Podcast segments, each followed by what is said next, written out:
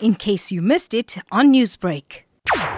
Speaking during the debate in the National Assembly, Democratic Alliance leader Mmusi Maimane says the president's speech lacked a clear plan on how government will eradicate various social ills facing the country. Our priority must be to fix what is broken in South Africa and to build a South Africa where we can be guaranteed an equality of opportunity. So to do that, we must and we must table reforms. We need a bold plan. We need the right budget, we need the right people, and most importantly, we need a plan. We need to stop debating the mandate of the Reserve Bank. It's already in the Constitution. What we need to do is get on with the business of doing.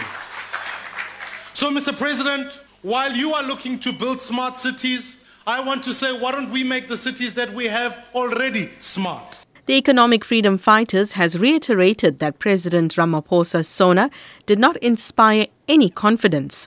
EFF leader Julius Malema says the president defected from the position his party held last year for land expropriation without compensation. Mr. President, in 2018, Sona, you came here and said, guided by the resolution of the 54th National Conference of the governing party, the approach to the land reform will include expropriation of land without compensation.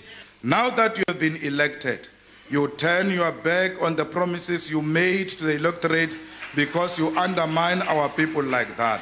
Unemployment, which has reached a new high level of 27.6%, meaning over 9.9 million young people are unemployed in South Africa.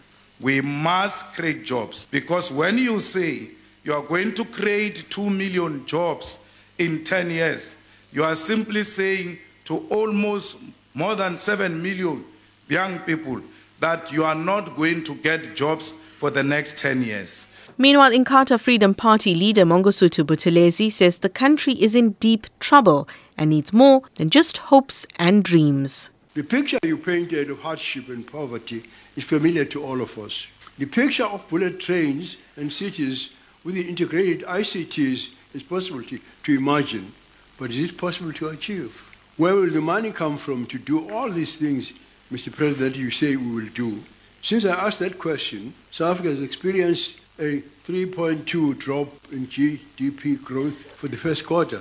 We're in deeper trouble now than we were then. We need more than hope, Mr. President. We need economic growth, and we need it now. And Freedom Front Plus leader Pieter Groenewald says the key to building the economy is doing away with black economic empowerment. Your Secretary General Ace Magashule says he is still blaming the white people of white monopoly capital.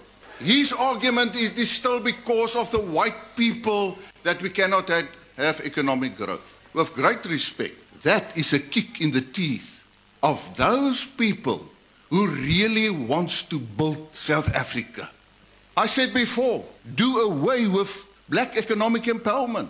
You know, in the election time, when I put in some petrol in my car, the attendant said to me, I'm going to vote for you. And I asked why. And he said, You are quite correct. When it comes to black economic empowerment, it is only favoring the political elite. That was FF Plus leader Pieter Groenewald.